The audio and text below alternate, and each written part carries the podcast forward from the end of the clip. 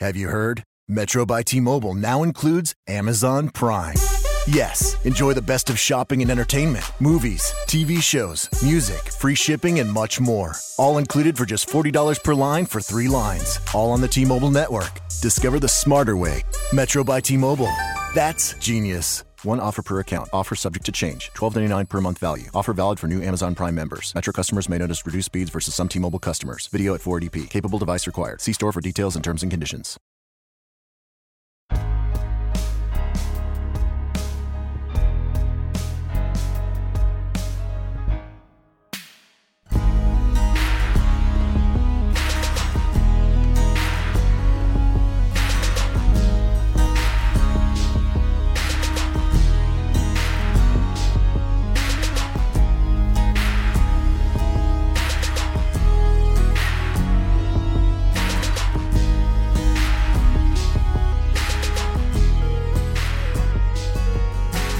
Hello and welcome to the Managing Madrid podcast. This is Sunday evening. I'm your host Kiyan Sobhani. Joining me is my good friend, uh, managing editor of Managing Madrid, tactical dude on the site, Om Arvind. Om, how are you doing? I'm doing good. Kiyan, how are you doing? Good. We're wishing our main man Gabe Lezra um, a splendid weekend off because it's his bachelor weekend. Um, so enjoy it, brother. We love you very much. Wish we were with you, but we're with you in spirit um, and just hope you can really detach yourself from work and everything and just have fun tonight. Um, Om Arvind, things are back to utopia in Real Madrid world. Are you must be over the moon? Yeah, I mean, personally, I I mean, I'm I'm I'm the same I was at the start of the season, cautiously optimistic, but that that result against Leganés has everyone like just absolutely ecstatic. I, we know how it is with this fan base. It only takes one result to completely turn the mood, and I guess I, am not, I'm not going to complain now because it's always good when we're all happy. I mean, I think all it takes like we're playing Athletic Bilbao next. That's going to be a tough game. Like let's say we draw, which wouldn't be that surprising. The mood will completely change again. It'll be a disaster. We shouldn't have sold Ronaldo. Blah blah blah. But for now, it's good. So I think I think we should all enjoy it um, especially as as writers we should because that means more positive comments on our articles. Um, so yeah, it's it's nice. I'm I I'm glad that at least there is some positivity, and I think some of it is will last a little bit because there was I think a lot of unjustified pessimism following this window. Um, most probably before the Mariano signing, where we just didn't feel the club was moving in the right direction. That was a disaster of the window with Kovacic leaving not being able to replace Ronaldo in any capacity until Mariano came. Um, but I think we realized that it, it, the sample size is small, but I think we realized that it's not a disaster, right? Like this is still a fantastic club with really, really great players, and if if we continue in the right path, we have a chance. It's it's not all over. Yeah, we'll get to Mariano at some point during this podcast because there's a lot of questions about him. Um, the number and the signing, blah blah. Uh, I think it's interesting to look at the perspectives. One, um, a lot of people feel okay, great, it looks good. Uh, the, the, the the opponents matter. So just look at who you've been playing so far: Girona, Getafe, and Leganes. The counter argument to that is that, and as Phil Kittro pointed this out on Twitter, uh, we lost away to Girona last season and looked terribly uncomfortable and looked overrun. We couldn't deal with anything. Uh, Getafe. I think, I think the counter counter just for the Girona point is um, uh, Pablo Machin was the coach coach last time, but I think what Correct. Eusebio Sacristan, the new coach, he's not a bad coach either. So, but I'm I think that would be I think that's an important distinction to make because I think Machin is one of the best coaches in La Liga. Correct, correct. Uh, but so, but also just take into the fact that something that is under under talked about generally in La Liga is that La Liga from top to bottom, every match in theory oh, is, is difficult, right? Like there's no Getafe. Getafe is underrated as hell. They were really good last season. Yeah, this I mean, they not, had a this great... is not the same Getafe we've been used to. No, they had a great defense last season, and actually against us, they were they were decently organized. Like our xGs were not that high in that game, if I remember correctly, but we had control, and that kind of will bring me to another point. But uh, Leganes knocked us out of the Copa del Rey. Like again, different coaches, sure, but um, you know Manuel Pellegrino is no slouch, by the way. He's he, Oh, he's he's, one of the yeah. best defensive masterminds in the league. Um, uh, and that is also interesting because I think he there were a couple things that I wasn't impressed with him doing in this game. But uh, so that I guess is the counter is that these are the games that you just need to win game in game out and put in put in the three points that you were just weren't doing last season, um, regardless of who was coaching and what the tactics were and stuff. Because to just do this consistently is what Barcelona have essentially been doing for years now is these grinding out every game and and you know just making sure that every game is like a final. I think it's interesting, um, is that because you we've talked in the past on this podcast about Real Madrid's ability to control games this season, and it's more about control rather than prolific chance curation and and just kind of masking some defensive issues by just controlling the game. Uh, we we talked about this to death. Again, you look at the xG in this game; uh, it was two point three one plus the two penalties, and it's good. I thought it was. Um, I, I, I at no point did I really feel threatened in this game by Leganes, and I know that's harsh, but because they had the moment from when they scored the penalty until halftime, I'd say their defensive shape looked much better, and they actually started to kind of look okay on the counterattack. But from, I'd say before that and the start of this game, and Leganes didn't really press us from the get go and let us have the ball, and especially from halftime into the 90th minute, it was just. And again, I've said this before, but Real Madrid, once you go behind against this particular Real Madrid, it's very difficult to claw your way back because they'll pass you to death. They will rack up possession. They will demoralize you, and they will just and you just they kind of smell blood, and more goals will come. Yeah, I think in this game we had something like seventy-seven percent possession. I, Crazy. Like I can't remember ever having a figure like that ever like for the past like since I started watching Real Madrid. We broke a record for passes. I don't know if you know that. I, I mean that's insane. Yeah. Like just seven hundred and ninety eight just adds- hundred and ninety-eight successful passes. and I and I think I think yeah, like the the possession statistics, that kind of stuff tends to get overemphasized. Like when you see it plastered on your TV when pundits are talking about it, like. But I think it is important to discuss here at this moment because I think it represents a change in the style. And I, I think that relates also to Ronaldo leaving. Not that I think that we'd get less possession if if Ronaldo was here. I think it's more. I think with Ronaldo gone, the fact that we control games is now more important because if you look, you know, again, small sample size, but our xG hasn't been out of this world. And even under Zidane, even when things weren't going well, when our finishing was terrible at the beginning of the season, we were still racking up huge amounts of chances every game.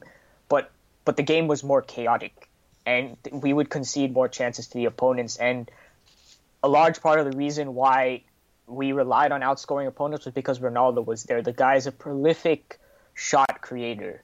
You know, his ability to create create for others decreased over time, but his ability to create shots for himself has stayed the same. Whether that's with the ball at his feet or as as we saw later in his career, off the ball movement. And we don't have that anymore. I mean, I think Bale, Benzema are, are very good in this aspect, but Ronaldo's the greatest of all time when it comes to that. No question in my mind. So that is a huge thing you're losing, and that means we're going to get a lot less shots per game. So when you are going to have less chances, and which probably also means less high quality chances, at least a couple of them, it's probably a better idea, or it, it's it suits you well to, to to absolutely dominate the game and dominate the ball, and be more patient and and pick your moments for when you shot. Because that limits the ability for your opponent to create while your shot numbers also decrease. So it, it kind of all balances out in the end.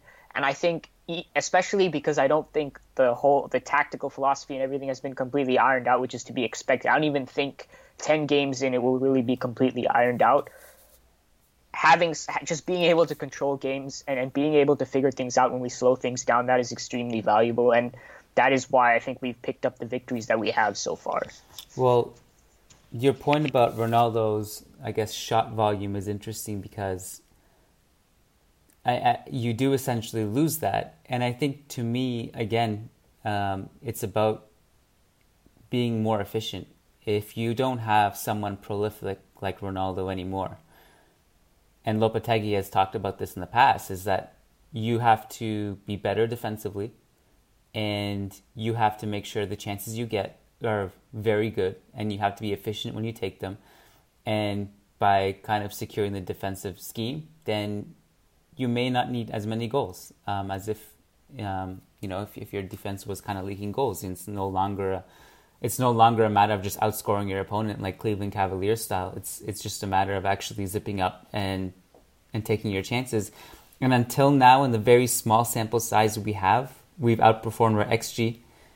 We've literally averaged three million percent possession, and I'd say apart from the first half in Girona, our defense has looked fine, just by virtue of good positioning. Um, I mean that that's pretty accurate, right? I, I think I think there are things we will nitpick, and I'm not saying it's perfect. I'm not saying there at, there will be times where there will be implosion. I'm sure, but um, and and keep in mind, like I I don't think we've actually had a test yet where an opponent will press us very well. Girona did in the first half, and we looked uncomfortable.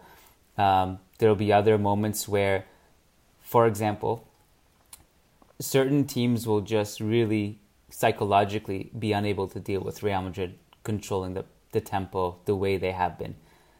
There are teams who just have zero, zero um, desire to have the ball at times, and they won't get rattled at all if they don't see it for like 100% of the game, and that's Atletico Madrid.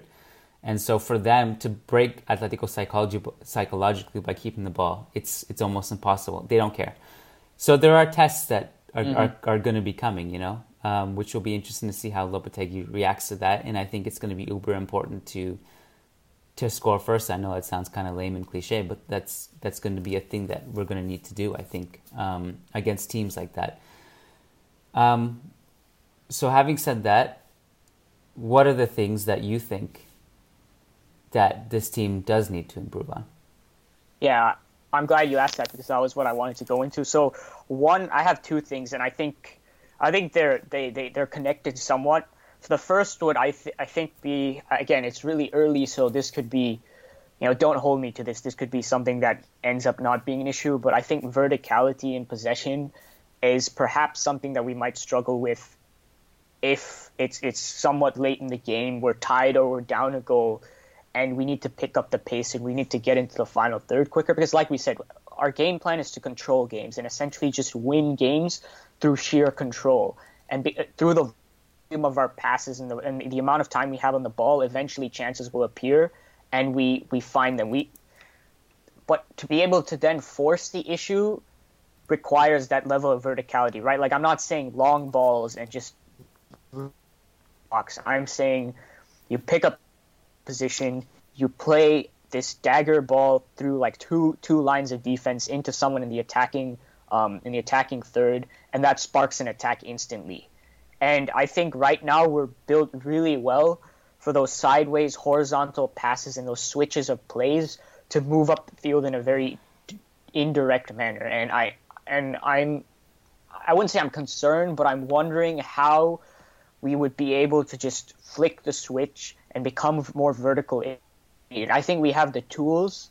You know, you have Benzema, Asensio, Bale, all very comfortable dropping deep and offering options there. But it is something I would also like to see more in game in control, right? Like um, in the in the in the Getafe game, um, when we didn't have that, that many chances, I perhaps would have liked to see Kroos, who is very very good at firing vertical passes, be given more options that way and you know there weren't that many. And then the second point would I think I actually liked what I saw from Casemiro and and how he was used. And I think he's been used the best way he has been so far. I, I to be frank, I didn't really like him at all under Lopetegui's system in the past couple of games, but I thought this one was quite nice because almost every other game Lopetegui has been playing him in a different way, trying to figure out how he can get Casemiro to work in his system. And and this time he did something that we haven't seen from Casemiro like in three years. I, I, I mean, I'm not even joking. I mean, like, because as soon as Zidane like essentially took over, and like Benitez didn't really have great attacking structure, but when when Zidane took over, Casemiro was almost instantly like removed from possession, placed higher up the pitch in a number 10 when we were building from the back.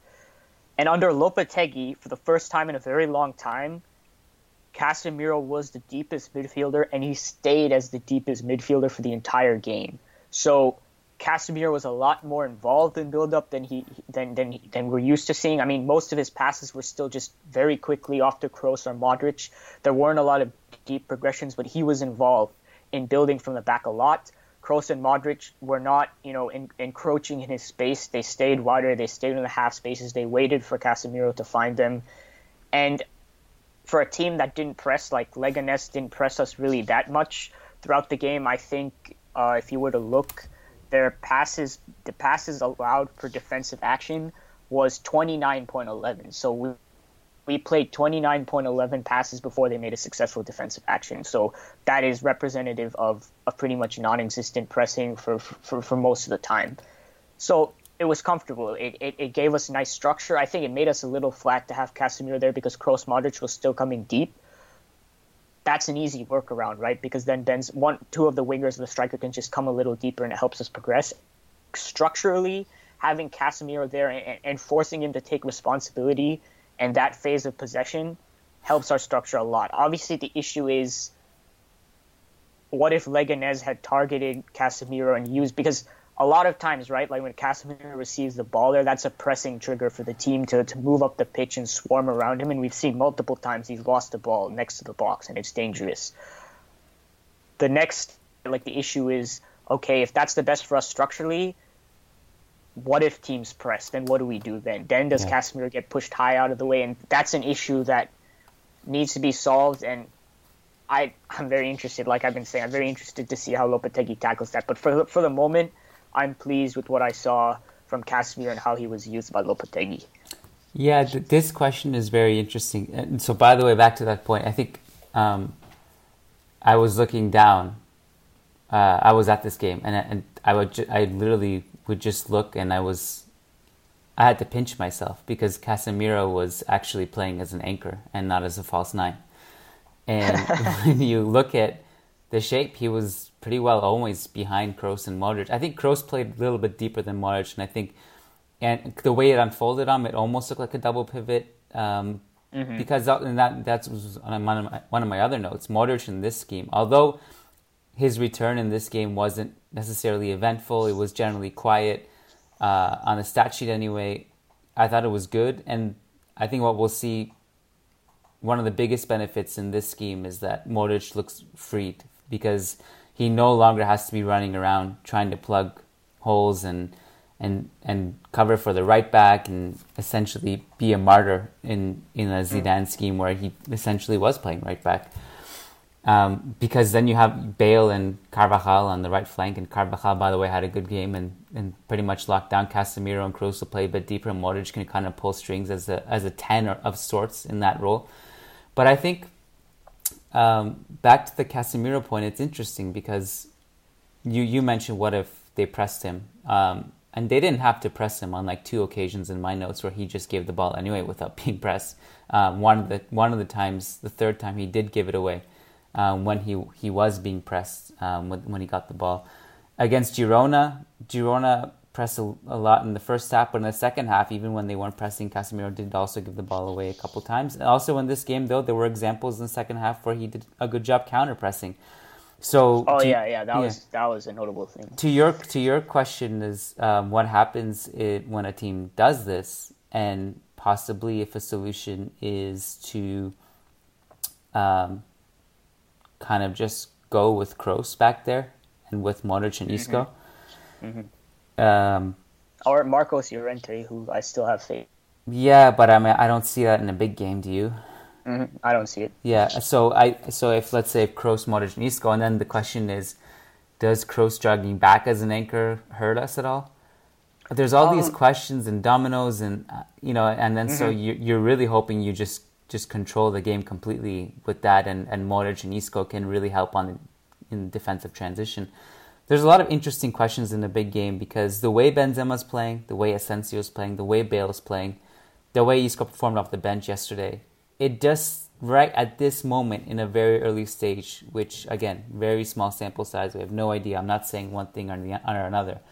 But in this very early stage, it really feels like Casemiro does seem like an odd man out in a big game because your other option is to bench Isco, which I'm not sure he does in a big game. He will in a game like this as a rotational piece, and we'll see rotations. But I, I'm very curious. I'm intrigued about what Lopetegui does in a big game.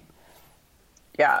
So I have something to say about that point, and then I have another thing I want to see improved. So this is why I think it's necessary to. I mean, I don't know what the issue is with Marcos Llorente and Lopetegui. I mean, there were rumors that he wasn't impressed with training. That is something that we are never going to be able to know about. Like, we don't go to training, we're, we don't see how what his attitude, his work rate is like.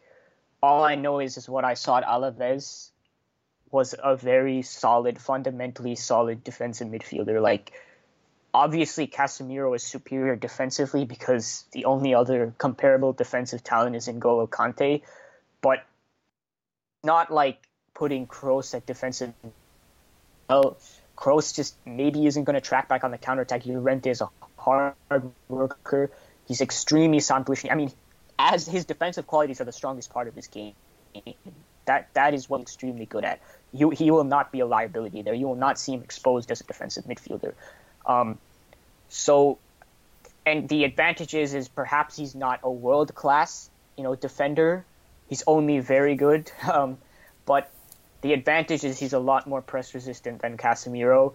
And when he, though he isn't perhaps like a Kroos type vertical passer, he is a willing ball progressor, and he very much suits the side to side ball progression of, of, of Lopetegui. So to me, it is imperative, especially with Kovacic gone, who was the go-to defensive midfielder guy when we didn't want to play Casemiro.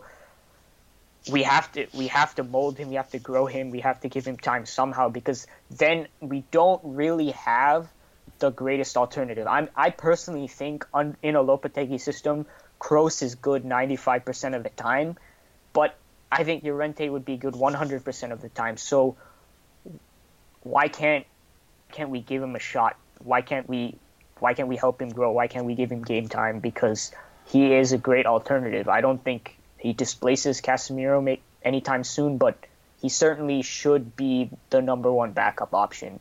And if we're not going to do that, I just think we're we're not developing a, a, a, good resource that that provides us with different tactical options. And I think it's a mistake. But then again, I I don't see what happens in training, so maybe there's just something there that I'm missing completely. And then to the point about other things we can improve. Well, one thing I noticed in the game, especially in the first half, and it's sort of been a theme so far, is the issue of left-sided bias when we're attacking.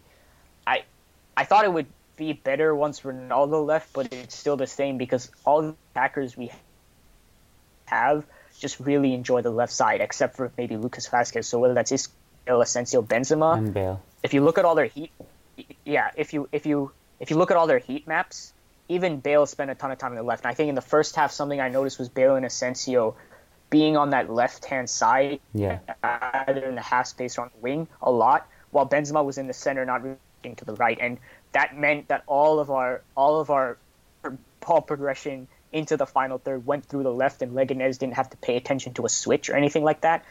I'd maybe like to see a bit more structure in the attacking with, with our with our attacking trio um, but I don't know, maybe Lopetegui kind of likes that fluidity. Having a narrower, you know, formation like that is better for counter pressing sometimes. We'll see how it develops, but I think that hurt us in the first half, and then the second half got more balanced. And I don't think it was coincidental that we looked a lot better.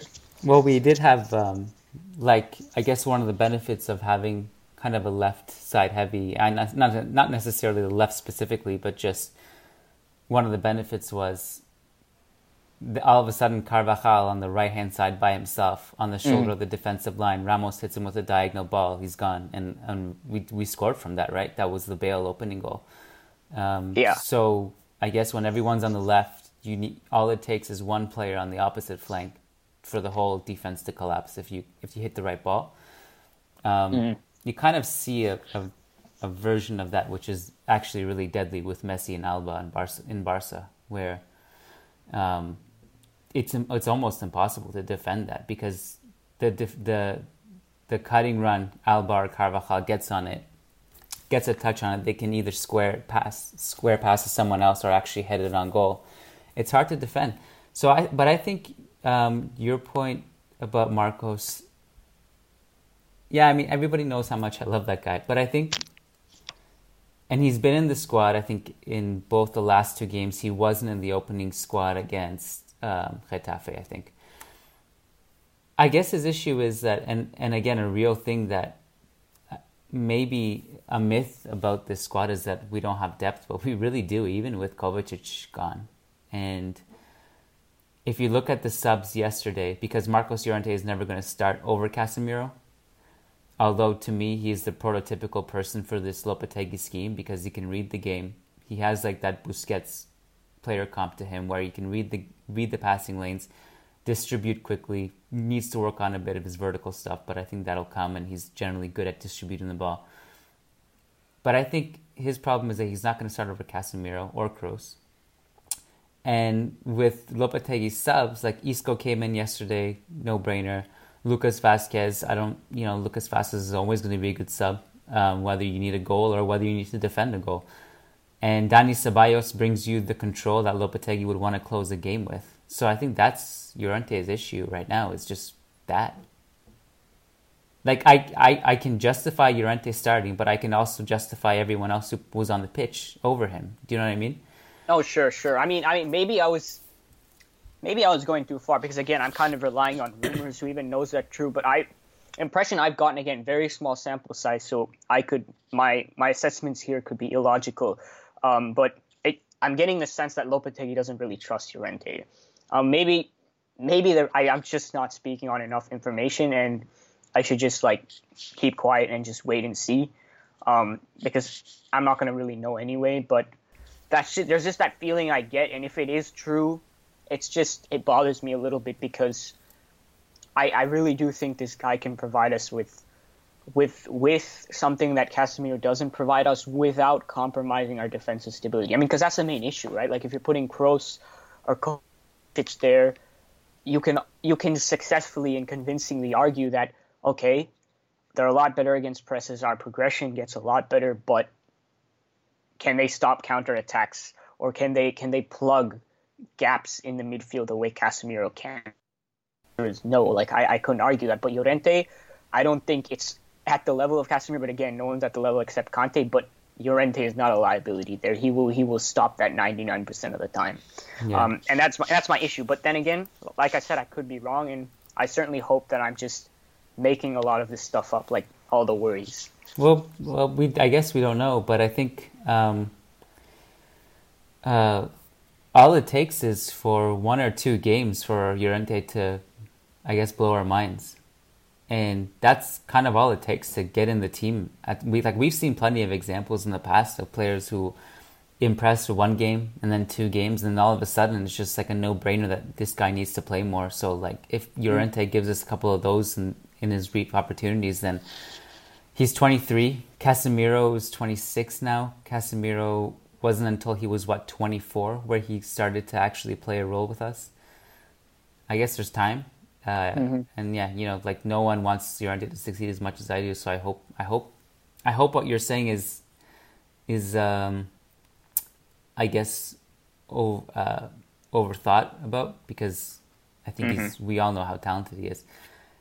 Are there anything, any other things that you wanted to discuss about this game before we move to questions? I mean, I'm just mm, no. I guess this, this is going to be asked in questions anyway. But I don't have anything to say. Well, I think we we both agree. Benzema. Maybe we can talk about. That Bale. was what I was going. Yeah, Benzema. We have questions about. about anyway. yeah, yeah, Benzema. We have questions, but we'll save it. Uh, Bale. Any notes on him?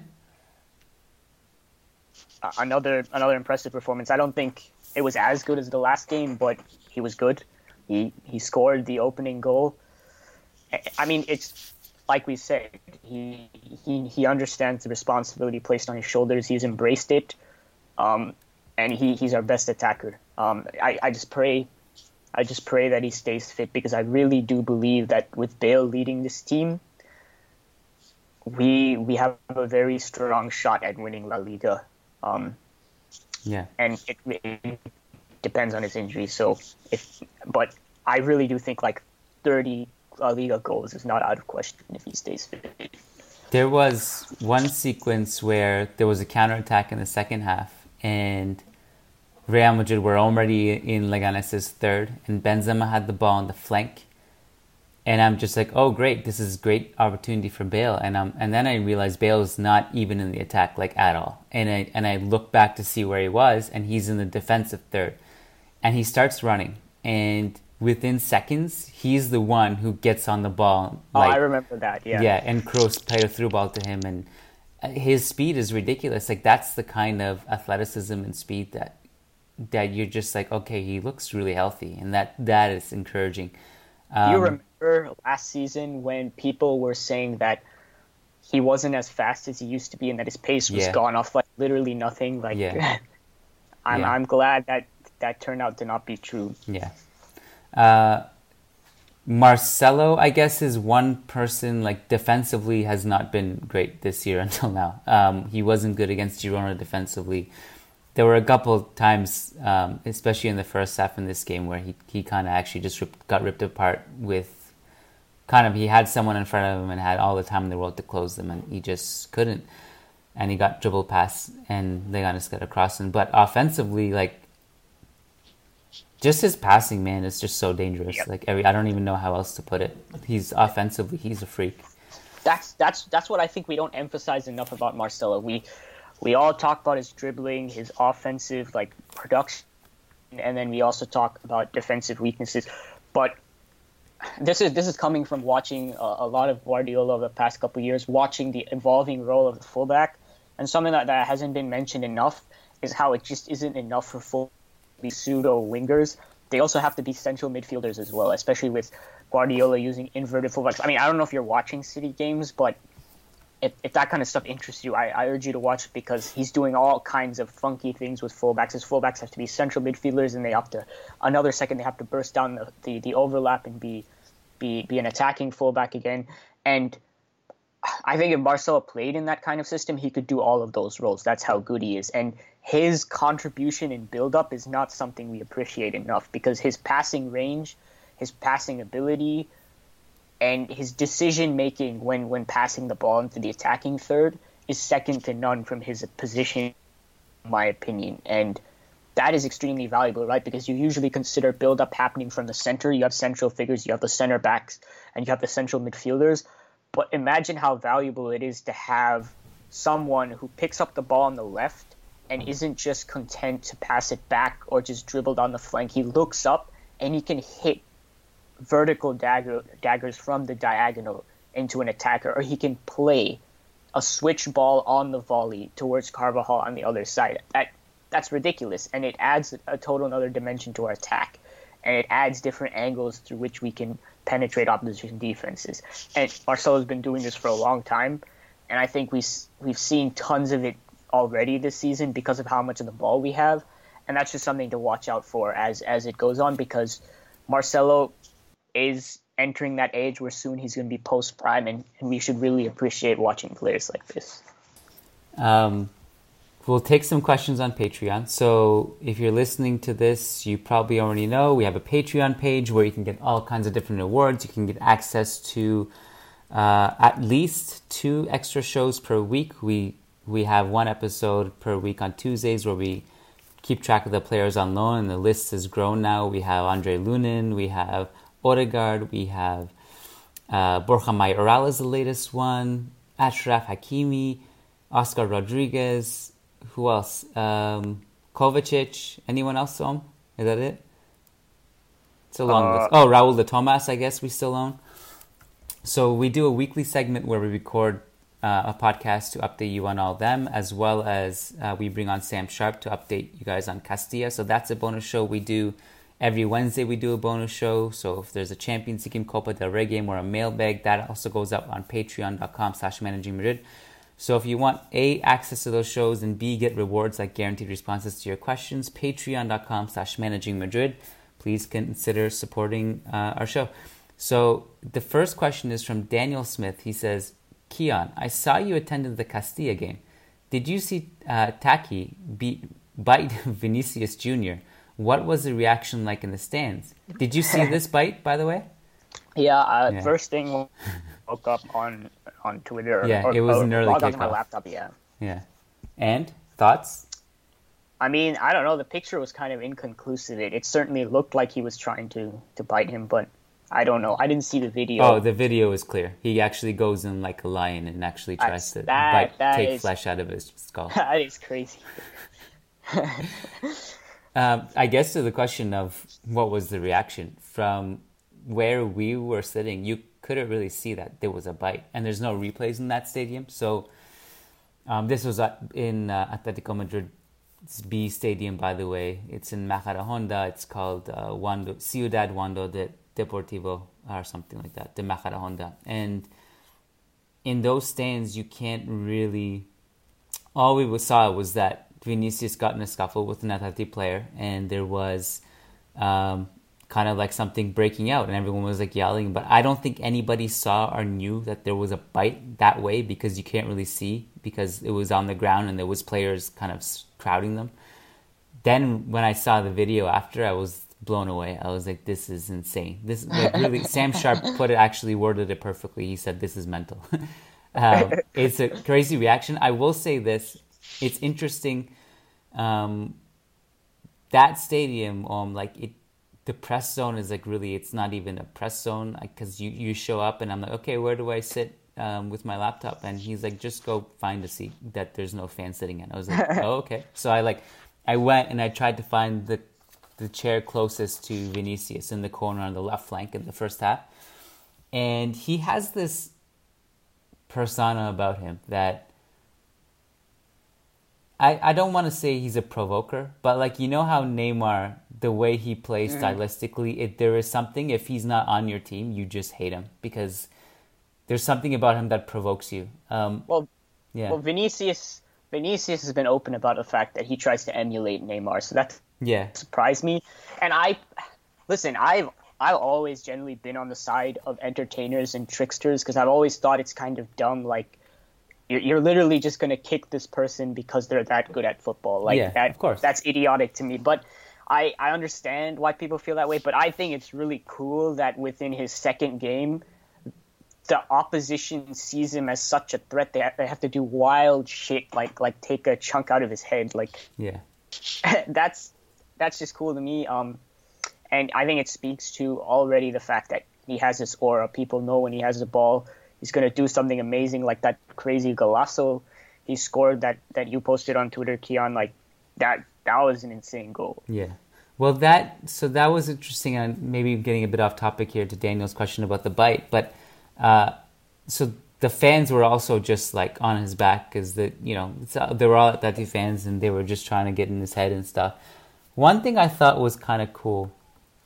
Uh, rarely in a Segunda B game do you see like good tactics from the opposition, and Atletico Madrid B were like an exception to this, where I thought like really they try to instill certain values in their youth team, like to just get them acquainted with the the club's philosophy, and so like they they were very organized defensively, like they pressed the center backs and immediately went to the wing backs and made Real Madrid's wing backs uncomfortable, and Real Madrid's fullbacks are actually good, and that's like one of their bright spots over the past couple years, but they were struggling, like really. And I thought the one edge they had psychologically was just Vinicius because he had this attitude about him where he would walk on the pitch and he's like, guys, I, I'm just kind of too good to be here. I'm going to just do a bunch of things and, and score a couple goals and, and get it. And he was like sticking up to Atleti players, he was getting in their faces. I thought that really gave them a psychological edge, which kind of got me excited. Don't get me wrong, like he's raw as hell, man. Like we I like my tweet. I think overhyped like too many people because it was just a goal in the end. It was a great goal, but his decision making needs a ton of polishing. But oh yeah, yeah, yeah, yeah. But I will like he he did try like a rainbow kick and it was it was embarrassing. And but he's clearly like he has something about him that kind of you you're definitely allowed to get excited about. And I guess that psychological factor is part of it. I did I did talk to Solari um, after the game, and and, I, and I because he kind of disappeared in the first half. And this is my biggest takeaway from that conversation. Om was that because I because in the first half Vinicius was getting on a bunch of counters and he was the highest man on the pitch, um, even higher than the striker Dani Gomez, and he was just kind of and they were getting him the ball and he was dangerous in the counter attack on the left wing. In the second half, he just completely disappeared. Like he did not touch the ball. Everything was going to Castilla's right flank, and he literally was so isolated and I asked Solari about it, and he said, "Look, like Atleti just like put like three people on him and didn't let him get the ball, and that was it." I was like, "Well, should he just at least drop deeper to so he doesn't get isolated?" And Solari, his interest, his, answer was interesting because he said, uh, "No, like we don't want him to defend at all. Like he just needs to conserve his energy for the attack." And and he he candidly said, like Vinicius is not really here to to, to do that stuff. He's literally here to just play as much as he can so that he's ready for the first team. Like it was very like open about it. He was like he's not here to like do defensive stuff for us. He's just there to play football and get in shape. Like that was my takeaway from that conversation, which was interesting. But that's that's interesting. Yeah. For for reasons, one, you'd think that getting him into that work ethic would be really good for him as a player, especially yeah. because Lopetegui's side likes to press. I mean, spoke about the passes allowed per defensive numbers um, against Leganes for us 5.87. So we allowed 5 point on average 5.87 before we made a successful defensive action. That is so that is represent a very high press. Um, so like I don't know, man. Like if we wanted him to get a playing time and and we want him to to really like grow, like I don't see why we couldn't have kept him in Brazil and why he has to be here. Where like I agree in in like in in a place where like dudes are like grown dudes are trying to like a bite out of his head. Like, um, I mean, no, it's true. Like, it's true. I mean, look, Segunda B is a rough place. Like that, it is. It is what it is. But yeah, like, yeah, it is interesting. I I'm glad that you got an honest answer because managers can be quite evasive for good reasons. But that that was that's a very useful tidbit of info. Very interesting yeah, I got lucky because I didn't talk to them in the press conference. I actually got him in the hallway one on one. So I think he was a bit more candid. Uh, whereas I think if we, but he is like actually genuinely like, like if Zidane was boring and political, Solari will actually kind of be a bit more open, which is nice. But um, Sajid Reyes has a question. Um, and there's a couple questions here that have to do with Benzema, so we'll chunk them together. So Sajid says, with Benzema's resurgence and all his haters jumping on the Benz wagon, I would like you guys to elaborate on the concept of hold up play for number nine and why this is so important for a team. Because I think Benzema is the best in the world in this facet of his game, uh, even when his finishing was bad for the last couple seasons. Uh, so okay, yeah, go ahead. Yeah, this is different enough from this to the other Benzema questions that we can take it. Go ahead. Yeah, I was gonna. I, I just wanted to quickly make a distinction between hold up play and link up play because those are terms that are thrown around. Like they are different things, right? Like if you think about hold up play, that's something that strikers have traditionally been good at. Like you think the classic target man. So Edin Dzeko or Olivier Giroud like can take a direct into their path, or perhaps like you know control really tough ball and just kind of fend defenders off, hold on to possession and wait for attackers to move off the pitch. Whereas link up play is more about getting others actively involved and recycling possession and, and creating things. So when Benz, Benzema is a hold up player, but he's more about link up play. So it, it's about like, he'll much much deeper than someone who, who would who would stay up near the line to hold up play. He would come deep into midfield to help the ball up the pitch, and then he'll move wide a lot to help connect with players on the flank. You know, maybe rotate with with Ronaldo. um, and, and, go out to the left wing and feed crosses into him. So like, they're two they're two different things. Um, and I think Sajid was perhaps referring to the, the link up one. And well, I mean, why it's important? It's important because it, it gives another and it gives another dimension to, to your entire team, right? Like, would you rather have a limited forward? who only scores? Would you rather have a complete forward who does score and, and can contribute and build up that can that can bring others into the attack that, that can assist? And, and this was Benzema for the large majority of his career, uh, a very respectable. I mean, he's top like what top five in the Champions League.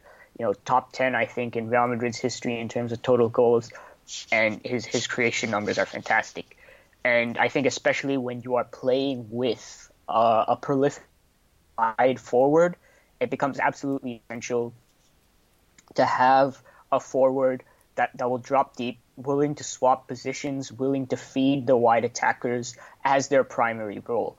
And people people kind of like to use this to talk about how selfish Ronaldo is, like almost like an attack, right? Like, you know, Ronaldo like ruined Benzema. But if you look at any prolific wide forward, that's always been the case. Like the key dynamic um, for Liverpool last year was Firmino dropping deep and helping Salah be the main, you know, focal point of the attack, and that's why Salah scored was top scorer in the league, broke the record uh, for most goals in a Premier League season. Even Messi, when he played as a right wing under Luis Enrique, people didn't give Luis Suarez enough credit for playing a similar role to Benzema. Um, obviously, the dynamic was a bit different because Messi is uh, a prolific creator himself, but Suarez also sacrificed a lot. Messi took the most shots on, the, on that team, and he still does. So that's why it's useful because if you have and, and it allows like I, I I know I'm talking a lot, Kim. I'll try to I'll try to quicker, but no, please go for it. It it it allows you to essentially have more goals on your team because think about what most wingers provide you, right? Like you're talking like someone as good as Eden Hazard will provide you like max 15, 18 goals a season in and, maybe 20, two in all competitions. And the striker is always, if you look at all strikers, top class strikers, they all score goals. Now, imagine if you could put a prolific goal scorer on the wing, maybe reduce the number of goals that your striker scores by a little bit, but still have a prolific goal scorer there. Like you just adds up, right? That's why statistically, a goal scorer on is worth more than a goal scorer in the center because it adds more goals to your team because there just aren't that many wingers who score goals. So in so many ways a more complete forward who can link up play and bring others into the attack, who's comfortable moving wide and dropping deep, gives your team so much more. And that's why for so long we've talked about what Ben does, even when he's not scoring, even when he's not at his best, he always provides something useful.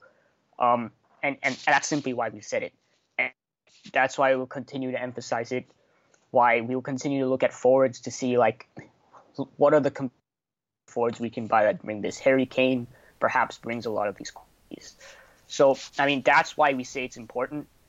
And yeah, I mean, I don't know if you have much to add to that, Kiyan. I, I said a lot there. I kind of, I kind of, went on and on. No, that's good. I, th- I, uh, I think you said everything that was important, and uh, I think anything I would do would probably just rehash what you said. But I mean, like, um, the term link up play, which everyone hated last year uh, because Benzema wasn't people, scoring. People fucking hated it. Yeah, but they're gonna love that term this year because Benzema is scoring, and so now link up play maybe will will be less traumatic to say every week.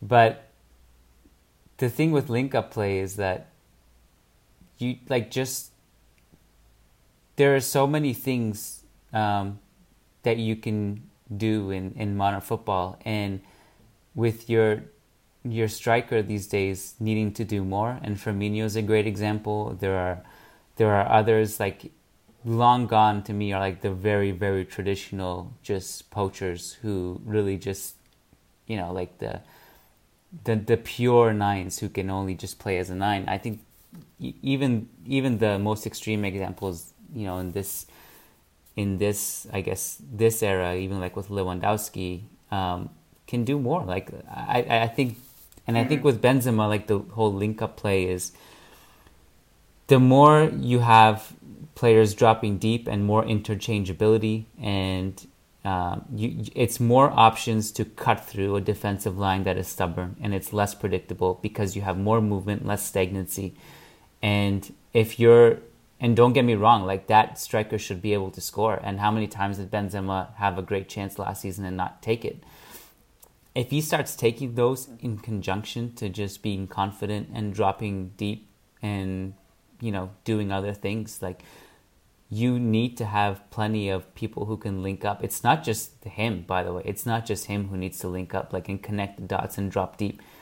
Like Asensio and Bale in a way connect the same way. And the more people you have who can do that the more options and more incisiveness you'll have. And and that's the type of thing you'll need, especially if you're a team like Real Madrid, who is going to face a lot of low defensive blocks. You just you can't have a nine who is who can't do that stuff, you know. Um, on the same note, Anthony Lombardi says, um, "Let's just talk about how Benzema is leading the La Liga La Liga in goals uh, with the grin emoji. My, question, my question is can you highlight details in how Lopetegui's changes reinvented Benzema as his form is top quality now? Okay, so it's very interesting to me because I don't think like anything has really changed at the moment. Yeah. But like have have a really tiny sample size, like we sometimes search for really big answers to to, to big changes we see.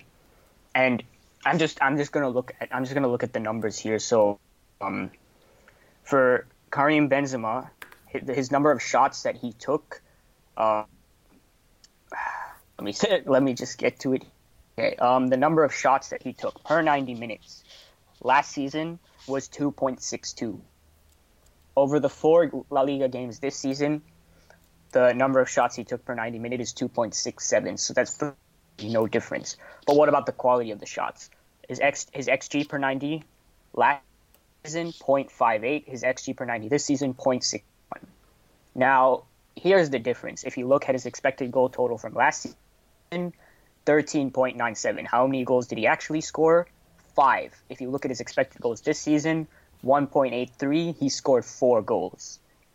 Yeah. So, I do expect as everyone gels, start creating more chances for Benzema to get more shots off, get more high quality chances simply because of the fact that the main focal point is on and other people have to step up and Benzema has to be one of those guys. But in the present moment, all that change, that all that has changed is Benzema has become more confident and he's taking his chance.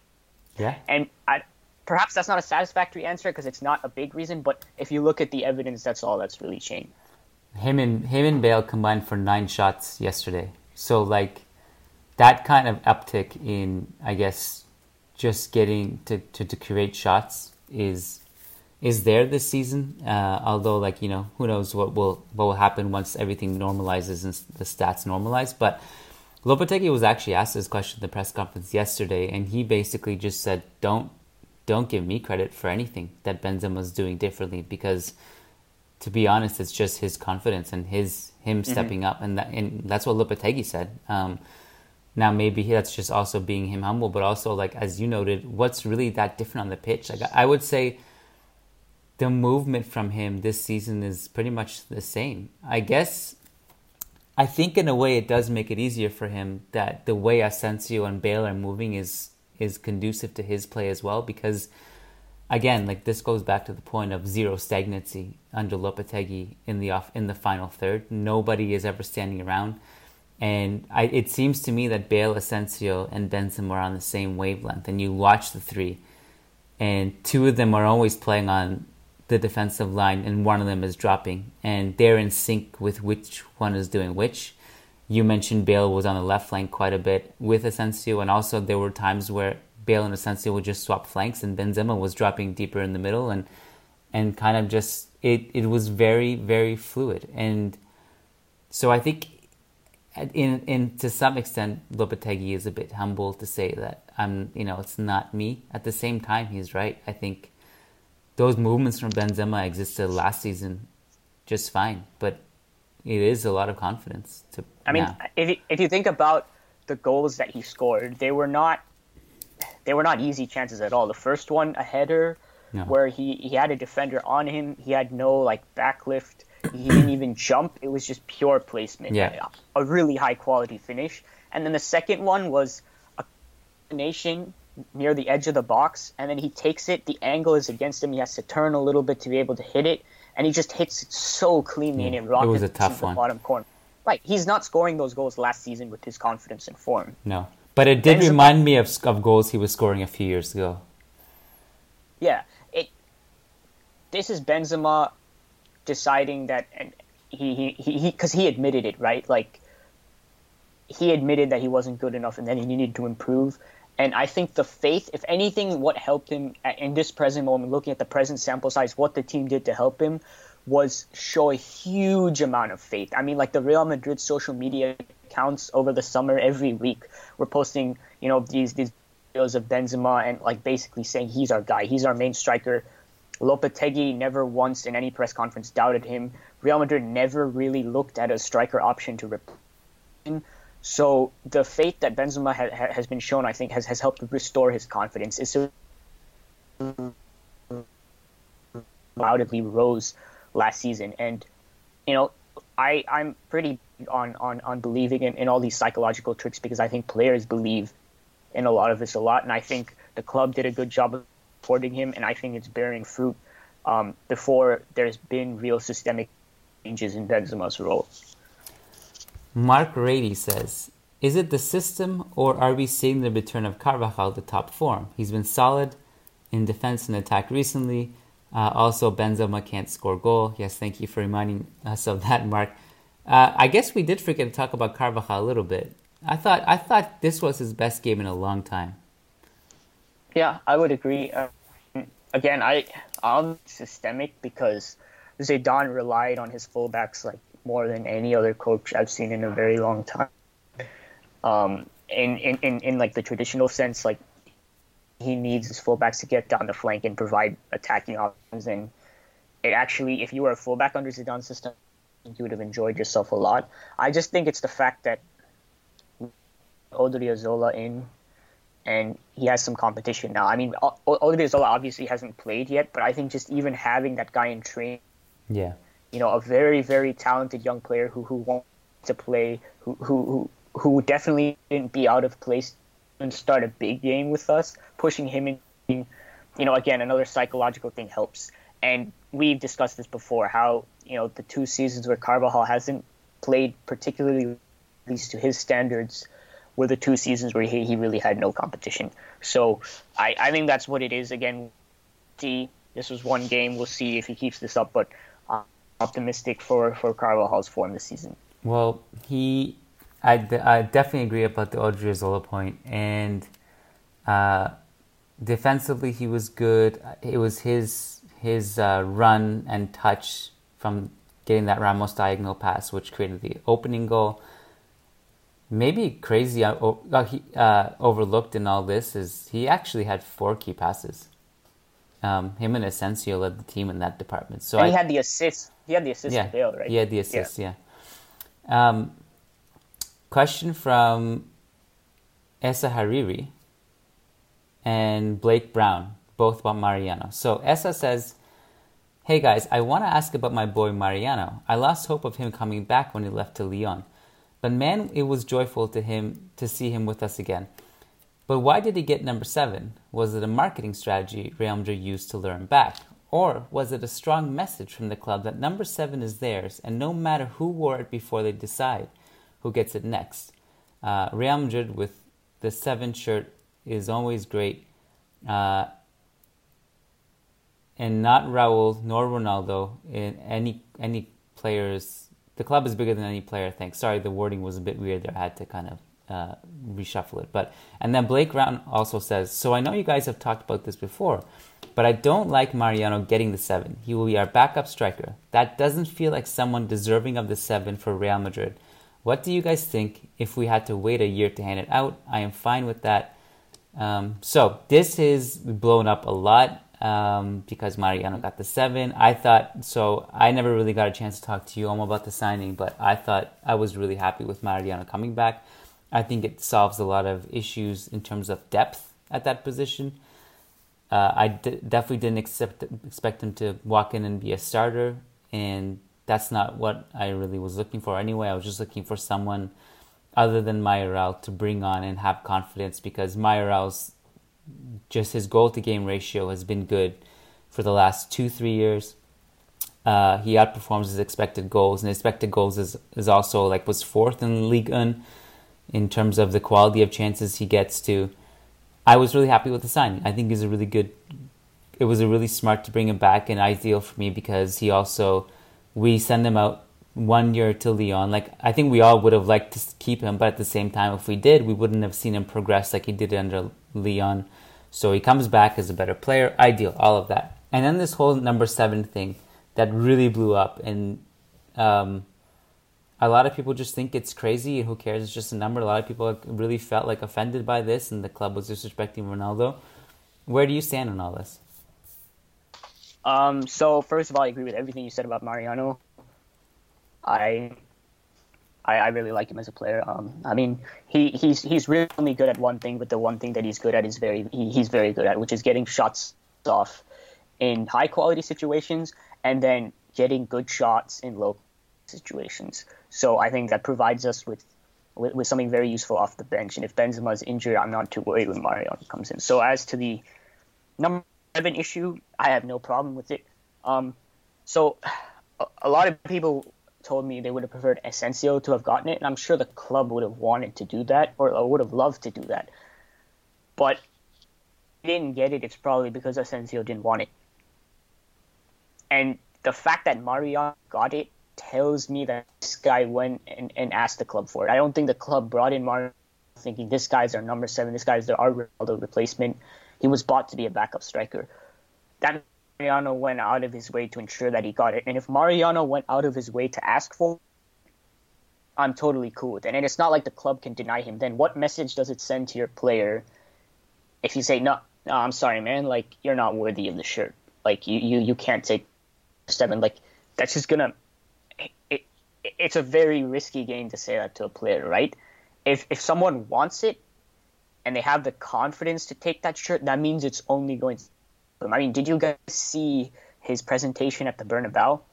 Like the way he was juggling the ball. I mean, the dude, the dude was an absolute pimp. I mean, like he was, he was, he was confident on hell, like confident as hell, bordering on like cocky almost the way he was doing. We saw like Ousmane Dembele's presentation. I mean, fantastic player. I'm not saying this like makes you like great or anything.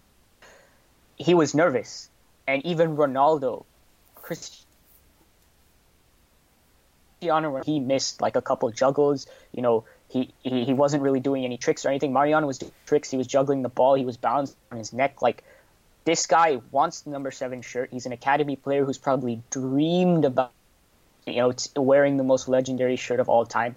If he wants it, this it's only going to help him. It's going to improve his self belief, which improves the performance on the pitch, and that means that it helps the team's performance, and that that matters at the end of the day. I mean, we all know this is a transitionary period. And eventually, the number seven shirt will be passed on to a big name signing. Sometimes there are periods like this. Alfredo Di Stefano's number uh, went to some went to some random dude, like, and and and that's just how it is sometimes. And I there's no point in getting angry. Like there there really isn't. Like you can you can you can just look at the positives and just move on because I think it has a lot of positives. Yeah, on on one hand, um, the number seven at Real Madrid has historically been um, an important number with a big burden. Like it's just, I'm not saying that's how it should be or that's you know that's what it needs to be, but that's just historically what it's been. Like that's that's some a real thing that you know the players if you look at who've worn it in the past whether it's Raul or Butragueño or Amancio or um, or Juanito etc they've all been I think Raymond, Raymond Kopa also wore it. It's they've all been great players and legends. And and also the other thing is that they've all had to carry this embodiment of Madridismo. It's like a, being a leader on the pitch carrying the club's values all that on the other hand, it's a number. And uh, what is the use of getting angry about it? Like you said, I think, I think all those situations that you brought up are are entirely plausible. One, Asensio didn't want it. B, Mariano asked for it. And what kind of messages is sent to him if they say you're not worthy of this number? We have no idea what the discussions behind the scenes were, and that's that's something that people just always fail to take into account. They think that I mean I have no idea what they think, but they really just have no idea what the internal discussions are. There was also, I will say, um, between Butragueño and Raul, there was like a brief, I don't even know if it lasted a full year, if it was six months, that Juan Esnáider wore it like in 96 for a few months between the club gave it to Raul, and even when they gave it to Raul, they had no idea what he was going to become. He was a teenager. I mean, isn't it kind of unfair to say Mariano was not worthy of it? Let's just wait and see because we had no idea Raul was going to shatter a bunch of records and become one of the greatest players in club history. Now, Mariano's 25, a bit older, fair. But, I mean, I think it's also just a bit unfair to him just to just make so much noise about it. Mm-hmm. There would there's the point that a lot of people feel that this was intentional to to to kind of slap Ronaldo a bit. Do you, I don't think the cl- yeah. I don't think the club gets anything out of that. If anything, I think the club is dreading the moment when like Ronaldo gets someone to ghostwrite a book about his career and he talks about what went down at Real Madrid because we all know Real Madrid doesn't have the best reputation about recruiting legends. I mean, we couldn't even do it properly with Casillas. The club doesn't want anyone to talk about this any longer than than than it has to be done because when a when a club is when a player is with the club, he, he he can't really speak his narrative. But the second he leaves, he's free to pretty much say he, whatever he wants. Um, we saw Pepe when he left he said some negative things about Zidane. He said negative things about about the fans. Um, I think we've seen other players leave and, and, and, and talk about how like you know the fans are harsh and that kind of thing. Things they would have never said um, when they were with the club unless they had a leadership position like Ramos and Ronaldo did. Real Madrid wants us to forget about this as, as quickly as possible and move on to, to the next generation and not like you know kind of pick up the carpet and, and, and reevaluate all the issues that we swept under it. So the idea that we decided just to spite him just just it just doesn't seem like a smart move. It's, it's something that, that would that would benefit Ronaldo's narrative or, or, or hurt the club by continuing that kind of like cycle of anger that some Ronaldo have fans ha, some Ronaldo fans have toward of, of, the way Ronaldo was treated. So it's far fetched to me. Um, I, I, I mean, I don't buy it, but I mean, again, like, who knows? We're we're just like making things up. I can't wait for that Ronaldo book, by the way. that, and I also can't wait for Zidane to publish a book sometime, maybe 10, 20 years from now, where he basically just tells us exactly what happened this summer, like. Absolutely. Where where he just actually just comes out outright and tells us, "I knew all this was going to happen, and I just left before it's because I didn't want to deal with it." I mean, that's what I think it was. Um, but yeah, I, I, I would be even more interested to see what Zidane had to say. Um, but yeah, I, until then, I think there's no use speculating about it and and like stirring the emotions and then kind of making people angry off of nothing. There's there's no point to that. It's not logical. Sheikh Hatiri says Benzema can't score goal. Um, that's the subject of his of his post. Um, I, ho- I wonder if there's anyone new with this podcast this season who doesn't understand this inside joke, but just in case you don't get it, this is an inside joke that we had someone who obsessively would send this to us. Um, emails, private messages, comments, Twitter, Facebook. Uh, every every week, Benzema can't score goal. So now it's a it's a worldwide phenomenon. Shay says Cristiano might have been a Ferrari, but Benz is still a great ride. I love Ray. Um, I guess this is a Ray Hudson quote. I'm not sure. Uh, Marcelo gave a poor pass to Courtois, which passed. Oh, this is separate sentence. I love Ray. Marcelo gave a poor pass to Courtois, which passed the goal line and became a corner kick. It was totally Marcelo's fault, but Ray said that Keylor would not have allowed it to become. I don't think he said. I don't think he said that. Okay, I have no idea. I didn't I watch think- the think- I think I think he raised the question initially. He's like, if Keylor was there, would he? And then he quickly was like, nah, I because he very clearly said at the end of of like a couple lines, I don't think Keylor would have stopped it. Um, but I I think the point Shea is kind of trying to like say because he says afterwards Marcelo and Keylor can do no wrong. I mean, yeah, and Ray Ray loves those two players. Like I've never seen a bigger Keylor Navas fanboy than, than than Ray Hudson. So I even I, I think he was being pretty objective in that moment, but there's no doubting that like, he will defend Keylor to the death. Yeah. Um, Shay also says, "What is Ramos's role under Lopetegui? I only caught the second half. On several occasions, and when we were on offense, he was positioned ahead of Kroos and Casemiro and kind of looked like a left winger. Do you think it is something Julen asked him to do? Or is it just one of the greatest defenders in the history, having not made peace with the fact that he is not a forward? Do you have any notes on Ramos's positioning at all? Uh, I don't think I like saw what what Shay is describing Ramos on the left wing when he was positioned ahead of Kroos and Casemiro. Like, I noticed that. So either, well, either one of us is right, or you know, I just didn't pay attention enough. What I will say though is that this is an interesting question because Ramos has always been more than a defender. I don't even know if that's correct to say now because speaking about the role of full, roles of fullbacks, the, the roles of, of central defenders have evolved. They they have to be good on the ball if you play with a good team, and if you play in a possession based system. And under Lopetegui, that just becomes more and more important. You mentioned this, Kiyan, very early in the podcast um, when we were discussing you know the left sided bias, and you discussed Ramos's diagonals to Carvajal. Mm-hmm. Ramos is a really, really, really good passer, and he provides us with excellent ball progressibility from the defensive third straight into the final third. And that is going to be extremely useful for a team that, that wants to progress play by switching play from side to side.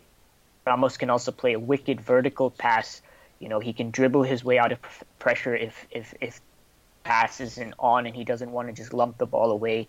His role kind of expanded on from what we've seen because Ramos has always been this player, but because we'll have ball because we're patient, because we, we will look to control the game. Ramos will be, you know, a, a central midfielder position as a central midfielder essentially.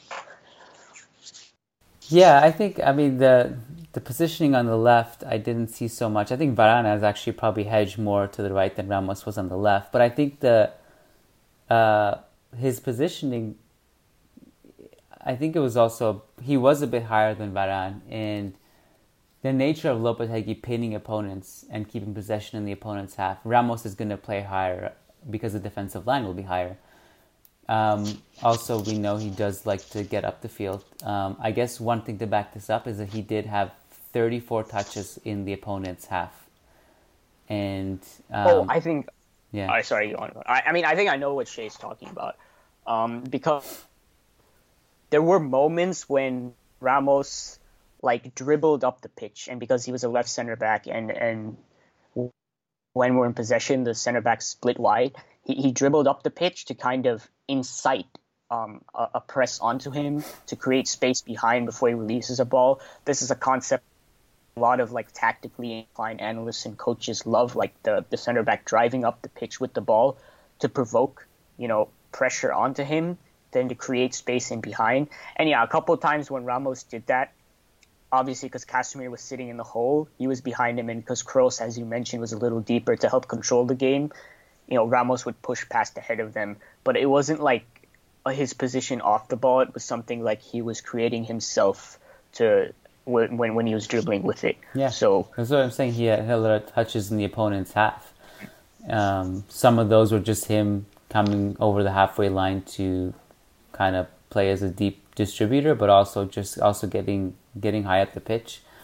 Um, yeah, I, I, I think that's that's pretty accurate, like everything what you said as well. But uh, again, I think also just a byproduct of the higher that Real Madrid play up the pitch, the higher he's going to get by default as well.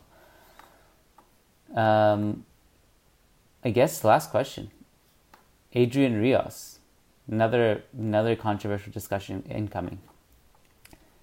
Thoughts on Ronaldo not showing up to the awards? I know players know ahead of time who's not going to be awarded, and that's why Messi, Kroos, and Varane didn't show up. I don't know how true that is necessarily. Um, but Adrian goes on to say, I find it strange that Ronaldo didn't show up despite winning Forward of the Year. I also saw that his agent, Mendes, called it shameful that Ronaldo didn't win, and the Juve director also was highly critical of the award. Should Ronaldo do more to stop his agent from saying these things, considering his ex teammate won the award? Adding this to the low key shots fired from Ronaldo in his camp, uh, example saying Juve is more of a family, I'm starting to get a bad taste from a player I consider a Madrid legend. What are your thoughts? So, I know I know for a fact that Messi didn't show up for one of the awards. I think it was the award, like we were discussing before the podcast, Kiyan. Um, I mean, yeah, that's not an issue to me. Like, I think, I think I could be wrong, but at least with the UEFA award, like the players are told beforehand. Um, only for like the one where Ronaldo like was standing on the tower, he had to have been told beforehand. Um, so he decided not to show up. If I don't think anyone really made an issue over Messi missing it, so I don't know why it'd be an issue over Ronaldo missing it. Mendes's comments, I can understand why that pissed a lot of people off.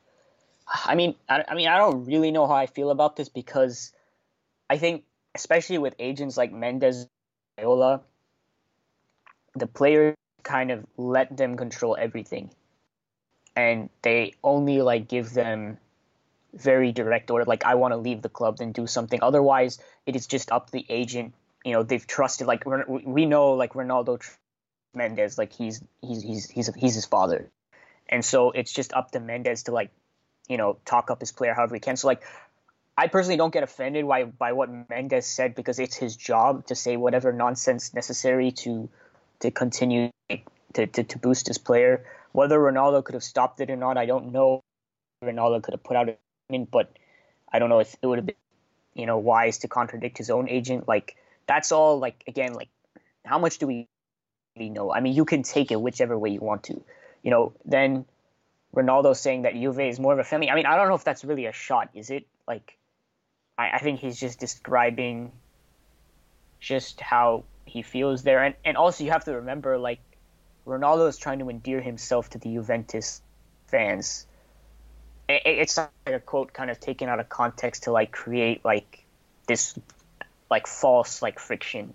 I mean, I I I think like the Mendes like I understand like there's a bit more to that, but the Juve is more of a family. Like, I mean, so what? Like, what if Juve is more of a family? Like, I, I what does that mean? Like, I, I don't really see how, how that's really a big deal, but this is something people have really have really talked about a lot. I've seen a lot of people completely turn on Ronaldo because of this. So, I mean, obviously, people think a lot more of it than I do. I think, uh, and this is not really in my nature to kind of believe these conspiracies. I feel like there is some bad blood somewhere, because I mean, like, forget the stuff that Ronaldo said about the family and stuff. And by the way, Real Madrid players have been kind of saying the same thing. Like, we're a, we're a, we're a big family this year. Blah blah blah. Asensio has said it. Ramos has said it. Uh, again, I don't want to read too much into that stuff. That's it. Just you know, players will say how they feel, and, and sometimes you read too much into it. This thing about sh- not showing up to me, and again, just the conspiracy on my end, but it's just a sense I have was was a bit of pettiness involved because everything the way the stories have been told, the way it's been reported, the official statements we have from like real statements to me it doesn't add up because on one hand Ronaldo was on his way. There were a dozen seats uh, reserved for him and his entourage, as Gabon Marcotti uh, reported. And they got word of a, a, a source leaked to them that he would he had, he was not going to win and Modric was going to win and UEFA, and then according to Marcotti, they call Juve, and they don't even call UEFA directly. They call Juve, and and say this is a situation, and you know we just kind of uh, for a personal decision we don't want to go anymore. And then Juve calls UEFA and says uh, just none of us are going to show up. And Juve officials, by the way, were just outside the place. Like they were, they were there. They were not even on the plane. They were, they were already there. They they all decided not to go collectively. And then later on, the Juve CEO uh, Mark Marotta says um, basically that it, it's it's shameful that Ronaldo didn't win. Allegri also says we were very uh, disappointed at this decision. Mendes' comments, his sister posted a graphic on Instagram shortly after comparing Ronaldo and Modric's stats and saying that it's a disgrace. So all of but that, she, she she deleted it afterwards, right? So yeah, but still, like I mean, she said it. Like it's, mm-hmm. I I think, I again, like, this is not in my nature to kind of be going through these conspiracies. I, I always I'm the one who's trying to just calm people down and say like, it's just nothing, just sits in your head. This to me feels like a little more. I don't know. I could be wrong. I really could be. I, I don't know, but it just it doesn't feel. I really feel like if the, he didn't get this news, I think he would be sitting there. Uh, I think that's, I think that's very possible. I mean, I I'm not denying. I think he didn't go because he knew the news. Um, like, to me, that's that necessarily bother me. But I think you make some valid points with like all of the comments kind of adding up. But I mean, should you really let this sully what Aldo did with us? I mean, I don't know. I mean, I feel like a year later, like we're not going to care as much. It's just in the moment. This is this is very emotional. Modric has been a fan favorite. Like he's one of the few players that I don't think Madridistas are largely not allowed to criticize. He's beloved. We felt he's been underappreciated, and that this is like as much as it is an, an award for his achievements for, from last season and last year. It's an award for like all he's done across his career, and we're very protective of that. Um, but I think also we always kind of knew Ronaldo was was like this, that he was this obsessed with being the best and winning all the personal awards. Which, by the way, is what makes him so great. Like that's ex- ex- it's like, not necessarily exactly. a bad thing, you know. It's just right. Like this is this is not like a new revelation. Like he he gets upset when he doesn't win, and he it, it motivates him to, to, to go out and be better next time. That this is who he's always been. Yeah. Um, I, I mean, I don't know if then like if this is who he's always been, if you always known that, I don't know if this can necessarily like, does it make sense to change your assessment of Ronaldo because of this? I don't know. Like he, he's always much about these things, and he's just psychotically obsessed he is like a Michael Jordan type figure who's just obsessed with being the best. Um, and he's with a new team now. Like, I, and he has new teammates. I mean, this probably would have been more of an issue if he was Real Madrid and this didn't happen. But I don't know how much I want to dwell on this because, like you said, Kiyan, there there maybe is something to this. Then also we might be reading too much into it. Like, I mean, I don't know. Like this is something that I just kind of want to move on from. I don't see, sure. I don't see the point like dwelling on it unless you want to get angry about it, which I guess you can. But I think a month from now, most of us would have forgotten what happened. Yeah, I think so. Um, before I let you go, please plug away. Tell us about yes. your Coentrao video. Right. So this is something that has just kind of like happened and we haven't really discussed it is that Real Madrid finally released Coentrao from his contract and he's gone back to Rio Ave, um, his boyhood club in Portugal, where he became um, uh, uh, he, he came up and showed everyone that like he was a top class young talent and, and like Benfica and other clubs like started looking into him. Um, I thought that we should appreciate what he did for the club because I think in his prime, in from from 2012 to 2014, he was one of the very best left backs in the world, and and there were periods when we thought that he was better than Marcelo. He was more balanced. He provided us better defensive stability, and that's not easy because Marcelo was, has been a top class left back for a very long time, even at that time. And in particular, the performances that stood out were the over the two legs against Bayern Munich in 2014 in a semifinal. Took us to our first final in 12 years, and Coentrao put in two of the best defensive performances I've ever seen. Completely locked down Artie and Robben, you know, just for one game for two. And I don't know how many other players in world football can say he did that. Just made a video just analyzing his performance on that. You can check that out on the site. It's in the link sets at the bottom of, of every every article. Um, it's on my YouTube channel as well. Um, it's on our Facebook page. Just check it out. You know, if whether whether you you watched um, Real Madrid at the time or you didn't, this guy, he was one of the better left backs in in the world at the time, and I think it's important that we appreciate what what he contributed to us. Um, it was it was nice to go down that memory lane because Coentrao, like in his day, was he was great, like as a two way wing back, and I think one of the most underrated things we always used to have this stereotype in our head that Coentrao was a defensive fullback, Marcelo offensive. But Cohen Coentrao, like it's interesting when you watched him for Portugal during that era, he was actually very good offensively, and maybe mm-hmm. Mourinho didn't want him to attack as much. I don't know, but um, he was capable. I, you know, in his peak, he was he was quite an enjoyable fullback and someone you'd go to war with because you know he he really fought with the pitch, had some epic epic duels with Messi. Um, I guess that went up Friday, right? Friday was a big day for us because Friday you posted that video, and then I posted a big column. Kind of just I was mm-hmm. waiting for the squad to get finalized before I wrote this piece, so I I wanted it to be finalized going in, knowing exactly what we're we're, we're you know going in with. So I, I wrote a big column on Friday. So go back and check those pieces both out. Um, what's it? Sunday night tonight. By the time you listen to this podcast, maybe might be Monday morning.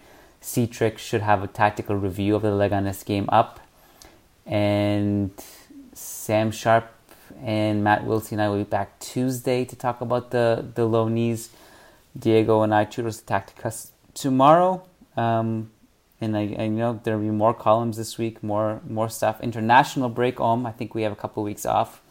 So oh, the great lovely international yeah. break. So I guess we'll have to just um, I don't know make do with doing mailbags and uh, maybe you can do some more uh, some more nostalgic content.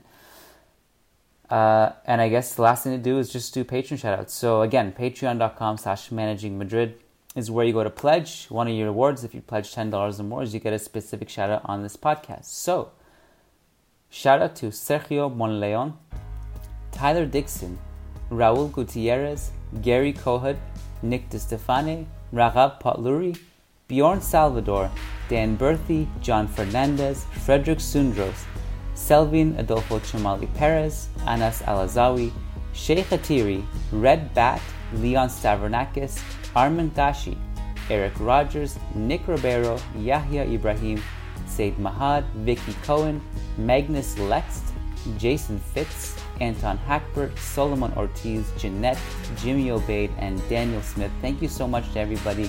You guys are amazing. Thank you for supporting the show. Um, you guys just just fantastic. Warms our heart every week to read those names. Om Arvind, thank you so much, and Hala Madrid. Hala Madrid.